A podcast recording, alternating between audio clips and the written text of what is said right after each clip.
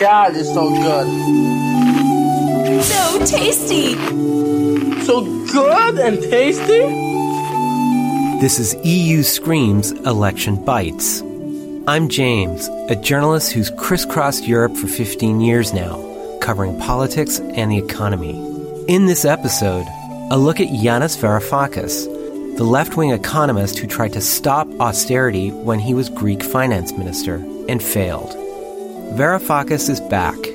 He and his Democracy in Europe movement want to win seats in the European Parliament to save the continent from what they say are its twin enemies the Brussels establishment on the one hand, and far right ultranationalists on the other. Varoufakis has found allies among a motley and enthusiastic crew. His supporters include cerebral musicians and artists like Brian Eno, philosophers and intellectuals who name drop Heidegger at public events, and activists like Pamela Anderson, the former Playboy model and star of Baywatch. Critics say Varoufakis is boosting his profile at the expense of greater unity on the left, just when it needs to be united against the far right. But Varoufakis says the only way to create a fair and sustainable future for Europe is to uproot the EU and then make it radically more democratic. Like him or loathe him, Varoufakis and his vision for Europe are worth a look ahead of elections where centrist parties are struggling to compete with the far right's clear and simple, if deceptive, messages. We talk about Varoufakis' record and his movement with Eleni Varvitsioti, the Greek journalist who has covered her country's crises in masterful detail for Greece's Sky TV and the newspaper Kathimerini. Eleni Mou, Hermes! how are you? I'm good, how are you? Who Hermes? You know that's your Greek nickname. I love my Greek nickname. Are you ready? 100%. Are you listening carefully? Very. authoritarianism of the Troika, which is brutish, which is nasty, and which is racist. We look at that vicious establishment as the greatest enemy of Europe.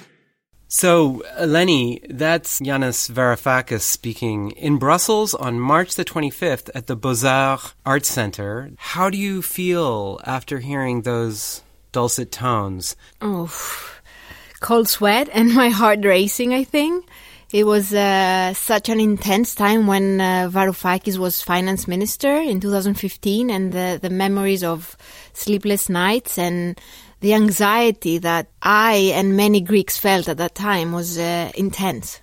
Indeed. Now, when Varoufakis is talking about the Troika, just a quick reminder what he's referring to there.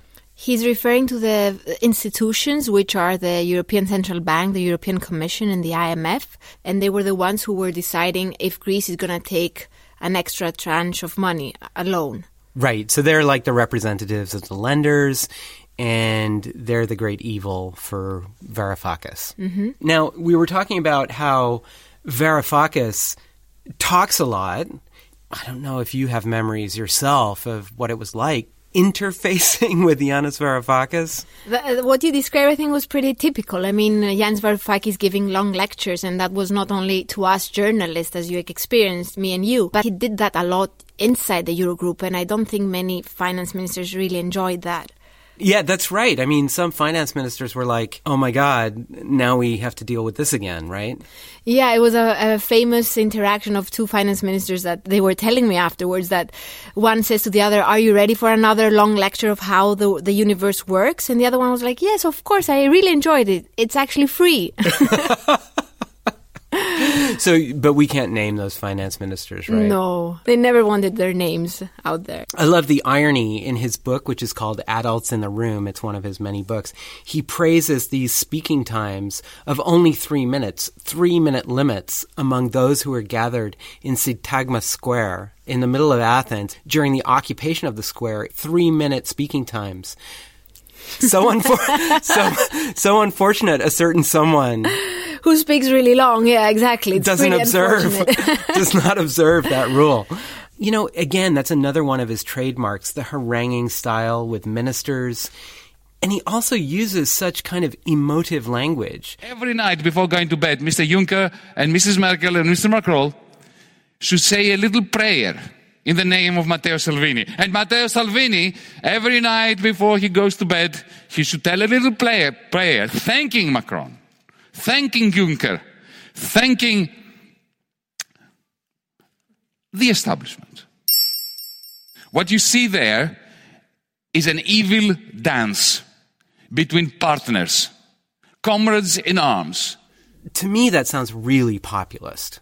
It is, but it's brilliant at the same time because he uses a very simple language and he differentiates from two sides. He puts them both in the extremes. I wouldn't say Juncker or Merkel is in, in one extreme and Salvini is on the other, but he places himself in between. So he says, since I'm between those two, of course I'm not populist. I'm the middle one. I'm, I'm the, the compromiser, let's say, which is completely untrue.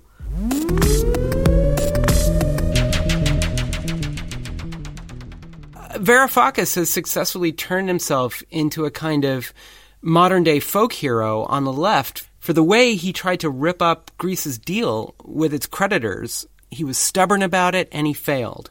He was in office for how many months altogether? Seven, not even seven. From the end of January 2015 till 5th of July of 2015, so it's a pretty short period of time. So, in his book, he repeatedly describes his sort of epic martyrdom. There's a dedication in there to people who'd rather be crushed than compromised. He invokes Shakespeare, he invokes Greek tragedy, even George Orwell's 1984 as sort of the only way to understand his role. He writes, Europeans were not interested in an honorable deal with me. So you're writing a book about the Greek crisis with Victoria Dendrino, who's another amazing Greek journalist that we have here in Brussels. How much or how little of that book will be about Yanis Varoufakis? We are focusing on the, the, the months that Varoufakis was the finance minister, so he, he is part of it. But to tell you the truth, after investigating and talking to so many people, we've realized that he was not the decision maker. And that was uh, kind of striking that he was a side player in the end of the day. Uh, he, he took over in January, end of January, and from February, Dijsselbloem, the head of the, the president of the Eurogroup, was contacting Alexis Tsipras, the Greek prime minister. And it was almost as if he was playing in a parallel universe. Finance ministers describe him during the Eurogroups as if the the 18, 18 finance ministers of the eurozone were playing basketball on one court and on on a nearby court was Varoufakis playing volleyball on his own, that there was no connection between them. Wow. Those are two very different sports. Yeah. I mean, actually, are they? Yeah, I, I right? think I think a ba- I think a basketball I think a basketball player could kind of get involved in a volleyball Okay, game. let me say it again then with uh, soccer. So is he seen as narcissistic in Greece itself? when he first came to power and became a finance minister, he was like a rock star. People loved him. People thought that he was different, that he would bring a different deal. But as reality sinked in, and in the end we got a much worse deal that we had on the table, then I think he lost his glory and his rock star appeal. That's for sure. At Beaux-Arts, he was wearing a black shirt, gray jeans. It sort of makes him look like he's in mourning for democracy. At least that's kind of one message I take from that. But it, it, it also gives him more this kind of downtown hipster artist look rather than, you know, economist, finance minister. because he was so different with his attire and his attitude and stuff, people during these seven months were focusing on his looks and not what he was saying and what he wanted to achieve. So that was a wrong negotiating point when all the media are are commenting on your leather jacket or your uh, untuck shirt instead of what you were saying and your plea for debt relief. That was a big problem. Right, so people were distracted in a way. And they weren't actually analyzing what this guy could achieve. Exactly, but he wanted that. That's why he would wear these clothes. I mean, otherwise, why why would you want the attention on your attire, and not what you were you are saying? Actually, Yeah, I mean, you've got the fate of how many people live in Greece? ten million people. more 10 than million people, and people are talking about your leather jacket. Exactly. He also did this photo shoot right at the height of the crisis. What was that all about? I think it was for Paris Match. He did a rather provocative for Greeks at that time photo shoot where he's in a really lovely apartment with the view of the Parthenon having an amazing lunch with his wife. And at the time, he was saying that Greece was going through a humanitarian crisis. So the, the, image was clashing with his words and his rhetoric that you need to help us because we're going through a humanitarian crisis. I think he quickly regretted that interview and that photo shoot. He said that it was unfortunate. Why do you think he did it? I think he was swept by all this publicity. I mean, this man uh, was an economist, not really famous for his publications on game theory. In few weeks' time, actually, all the media from around the world want to interview him. They're following him every single step. I mean, I think you get carried away by this whole fame and, and glamour that the position at that moment brought to him.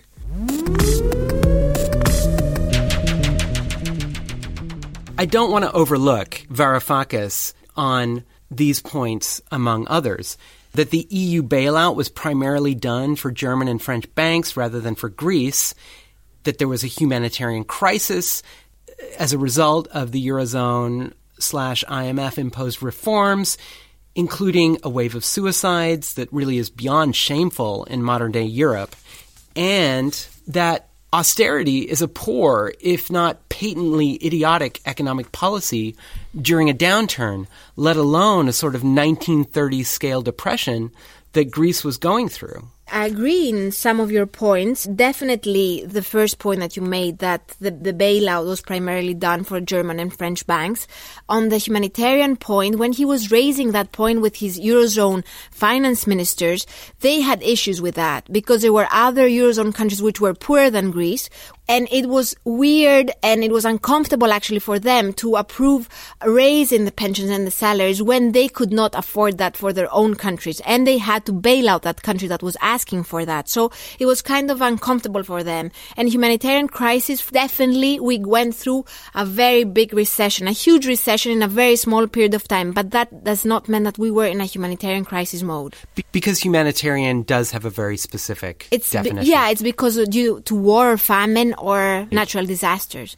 So, what exactly during those seven months that Varoufakis was in office, what was he kind of holding out against? I think his main point, which was a valid point, was that Greece needed debt relief. Reducing the overall size of the outstanding amount that Greece has to pay. But the way he expressed it was wrong as you know better than I do, problems in the EU are solved, economic problems are solved under political terms and not economic terms. And debt relief was very hard for a series of member states. Uh, he needed to show that he, he plays with the rules, but there was no real discussion on the reforms and what he needed to do in order to reach the debt relief. But what he writes in Adults in the Room is that, quote, accusations such as, you gambled with your country and lost, hold no water. He also writes that it was my basic tenet that as the finance minister of a bankrupt country, I had no right to gamble with its future, and I didn't. When he took over, actually things were looking up. I mean, the numbers, maybe people did not feel it in their pockets immediately, but the numbers were showing an improvement. It was not a bankrupt country. When he went to Mario Draghi the first time to meet him, he, Draghi told him, you cannot go around the world and giving statements that you are a finance minister of a bankrupt country. How are we going to fund you? How are we going to fund your, your banks? Did he lose Greece money? Yeah calculations have that he lost uh, from 100 billion to 200 billion. Klaus Regling, the head of the European uh, Stability Mechanism, says 100 billion. And the calculations are that big because Greece had a prediction for growth in 2015. And in the end, for 2015 and 2016, we had recession. And that's a huge amount of money that's lost in the economy. Everybody was waiting to see what will happen with the negotiation. So people did not pay their loans. People were taking their money frantically out of the banks because they were very scared that at the end they're going to end up leaving the Eurozone. And at the end of the day, when there was an agreement, the, the needs were very big for the Greek economy. Greece had to borrow 86 billion euros. Didn't use all the amount, but it was 64 billion out of them were used. So you start with this amount of money. And second of all, what I just said before, the whole theory of Varoufakis and, and the Greek government, I don't want to say Varoufakis because it was a Greek government behind it, was the theory of the chicken game. They are gonna blink. The Europeans are gonna blink. They're gonna give us what we want because they're so scared that we will uh, destroy the Eurozone. And that could have been true in 2012 when the Eurozone was not prepared. There was no banking union. There was no all these firewalls. There was no the European stability mechanism. But in 2015, everybody was protected. What is kind of weird is that in the UK, Varoufakis' book is doing great. It's one of the most read books in Brexit topics.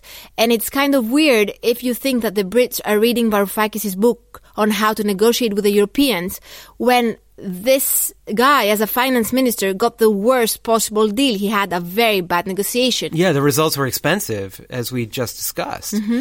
And uh, also, the uh, Harvard Law School nominated him as the worst negotiator for 2015 globally. Awarded him, actually.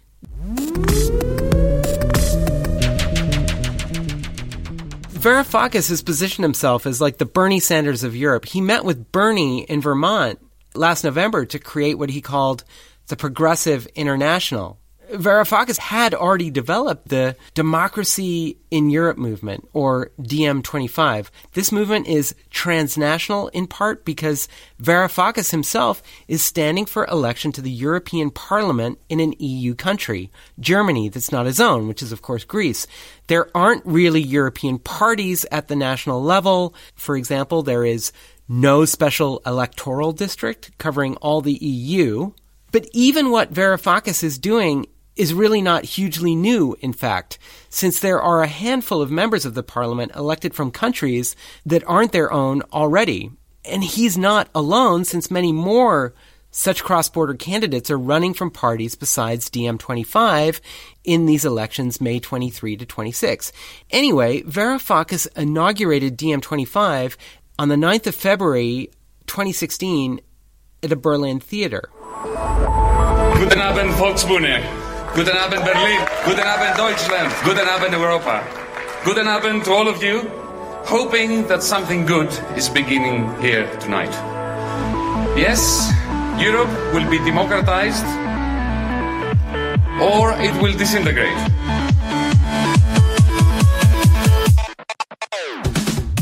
It's very Varoufakis of him. I mean, he went to Germany, the, the country that he was accusing all these months about the austerity and about the misery that has created to the Greek people, and he's actually running in Berlin for the EU elections. It's making a statement, Yeah. right? It's almost like an art project. Exactly. I think it's brilliant and it's completely his style. It's not necessarily going to be politics that results in election. No, it's provocative and makes people wonder why is he running in Germany? Why is he not running in Greece? What's going on? I mean, he creates a stir around his moves. We also have these Greek general elections coming up, and uh, is this like a test run for a return to Greek politics? If I could judge now from from the way people react to his DiEM party and the rallies that he does in Athens and in Greece, they don't seem to have such a momentum. In Greece, the whole DiEM movement is not really catching fire. Okay, so let me try and explain DiEM25's stance in a nutshell. They want to form a constitutional assembly and rewrite the European Union treaties by 2025. They want radical transparency, you know, not quite meetings in the nude, but pretty close from the point of view of officials and ministers. For example, live streaming of Eurogroup meetings. They want a European New Deal, including a lot of ideas about massive spending on a Green New Deal, and all of that echoes what's being called for among progressive Democrats in the US and they want a far more relaxed approach to spending. Uh, If you would live stream the Eurogroup meetings, then you know that there would be no decision. And the greatest decisions in Europe are taken in a small room with two people inside. That's not necessarily a great thing. No, I'm not saying, but in order to take the hard decisions, it's easier to have it in a small room when you don't have all the lights of the publicity on you. So it's unrealistic. Yeah. Right. There are a lot of artists in the DiEM25 group. There's Bobby Gillespie of the band Jesus and Mary Chain. along with Slavoj Žižek, the Slovenian born philosopher and psychoanalyst, Naomi Klein, the author and filmmaker, they're on the advisory panel. And then there's the friendship with Julian Assange, who a lot of journalists, including me and you, I would guess, have a lot of issues with, not least for the way Assange calls himself a journalist. I mean, I appreciate what he did, bringing into light all these documents which were showing especially what the US was doing in the Iraq war, but he leaked them without filtering anything and putting uh, people's lives and careers in danger. And one more thing, Varoufakis talks a lot about how by crushing his attempts to defy Greece's European lenders was the factor that produced a xenophobic, illiberal, anti-Europeanist nationalist international. Basically produced the xenophobia that we're seeing today. Now, I would say, okay, you know, the Eurozone crisis and austerity helped fuel Farage and Salvini and maybe to some degree the Gilets jaunes as Varoufakis says, but I would note that in Greece, the Golden Dawn, who are the truly frightening neo Nazi party there, doesn't seem to be growing in strength in Greece right now. As far as I can see, they're on track to get two European Parliament seats, just like last time. Yeah, you're right. That's what the polls show. Uh, but I would be a bit cautious because, you know, people are kind of hesitant to say, even in polls, that they are supporting neo-Nazi far-right party. So maybe there is some increase in their popularity, but it's it's not really seen. So we should be a bit cautious about how Golden Dawn is going to perform in the May elections. Uh, Golden Dawn, their main argument is anti-migration, and second of all is anti-bailout.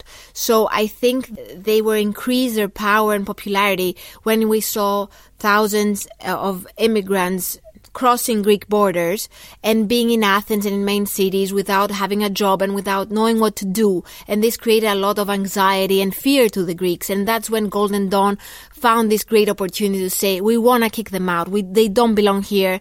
They should go back home. Right. So the link with the financial crisis might be there, but it is not primary. No.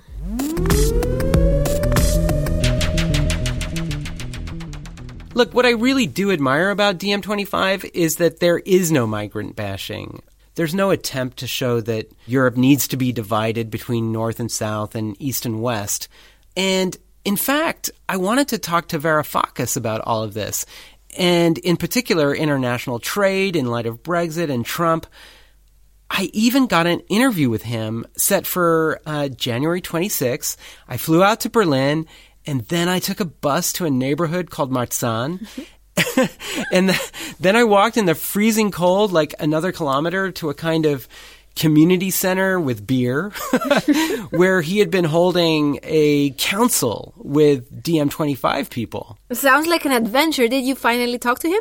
It turns out he stood me up. Oh no!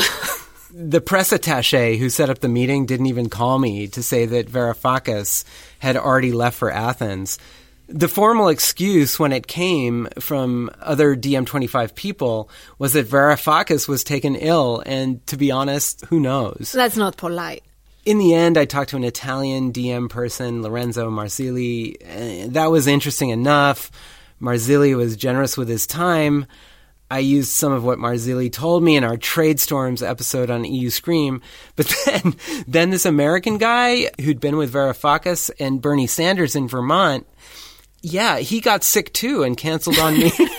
canceled on me as well. Not a very lucky trip. It was so very, very viral among the DiEM25 party faithful in Berlin.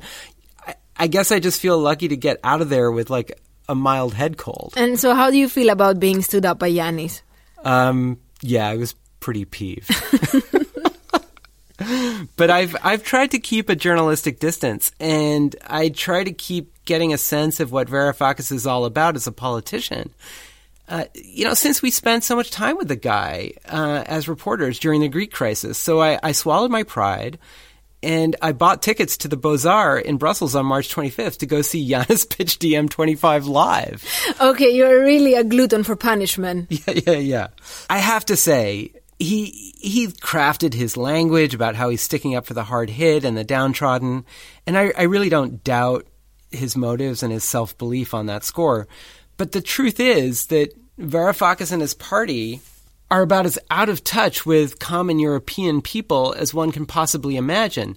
And from what I saw at that rally a few weeks ago, not even Pamela Anderson is is going to be able to turn that around. You what? yeah, yeah, yeah, yeah. Pamela Anderson. Did you know that she was? no. Yeah, she's super involved. She's the European Spring Ambassador, which is linked to DiEM25. Pamela Anderson of Baywatch is their ambassador. But what does Pamela have to do with Europe? Great question. So we all bring some political capital to this struggle for civilization. Pamela brings hers. Welcome. Thank you.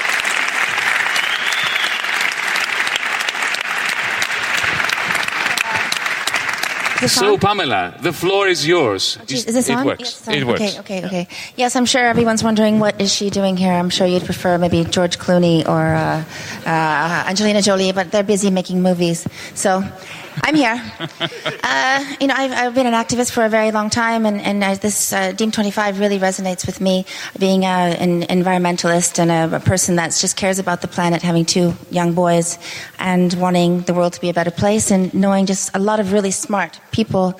I've learned a lot, and I know that um, you know I have a platform, and I want to use it. I want to be brave. I want to be bold. I'm not writing speeches. I don't really do that. I'm just speaking from the heart, and more of us need to do that. And, and I think she sounds very kind-hearted. She has her legitimate causes about protecting the animals, the environment, and bringing people together. And speaking out against Salvini, which apparently she did in France.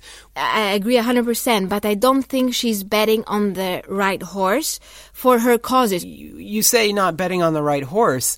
Well, in order to achieve these things, Varoufakis is proposing huge amounts of spending, huge amounts of financing from the European Investment Bank. The European Investment Bank, which belongs to all Europeans, will be issuing, according to our policy, 500 billion euros of bonds every year for five years. That's two and a half trillion in five years during the duration of the next European Parliament.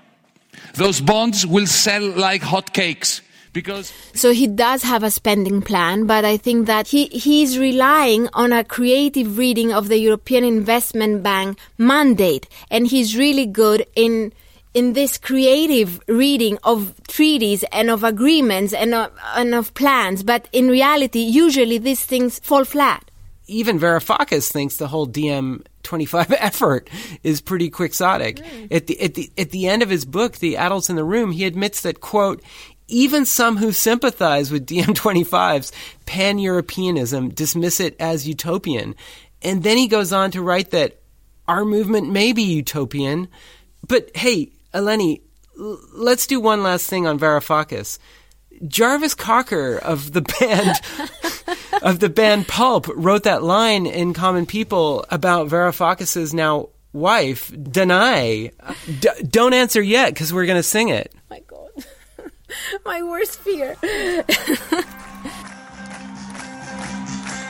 She came from Greece, she had a thirst for knowledge.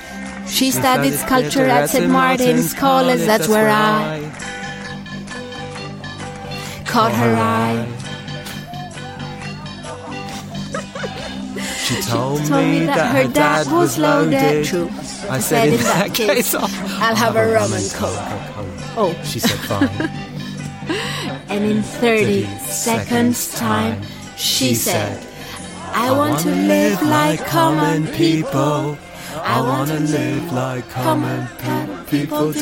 you didn't put the rest of the lyrics. All right. common people like you.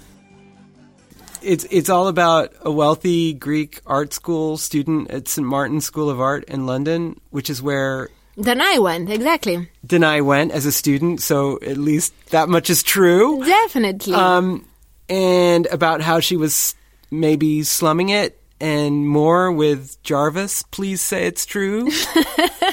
As Danai said, only Jarvis will know for whom it was that song. Hold on, she she's had a reaction to that. Yeah, that. she has because there was a whole story about it. And then another Greek artist came out and said, no, it wasn't about Danai, it was about me. And that's when Danai said that only Jarvis knows the true answer. Oh wow! Oh wow! But I don't know if it's wrong or urban myth. I mean, how can I know? she went to St. Martin's. She studied sculpture. She had a loaded dad. yeah, but the last thing that EU Scream wants to do is disinformation about one of Britpop's finest moments. I don't And and know. but we're still in the dark. We're still in the dark. I'm sorry.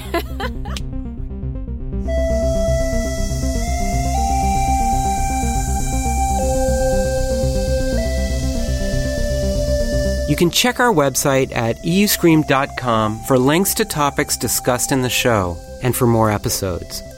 Thanks for listening.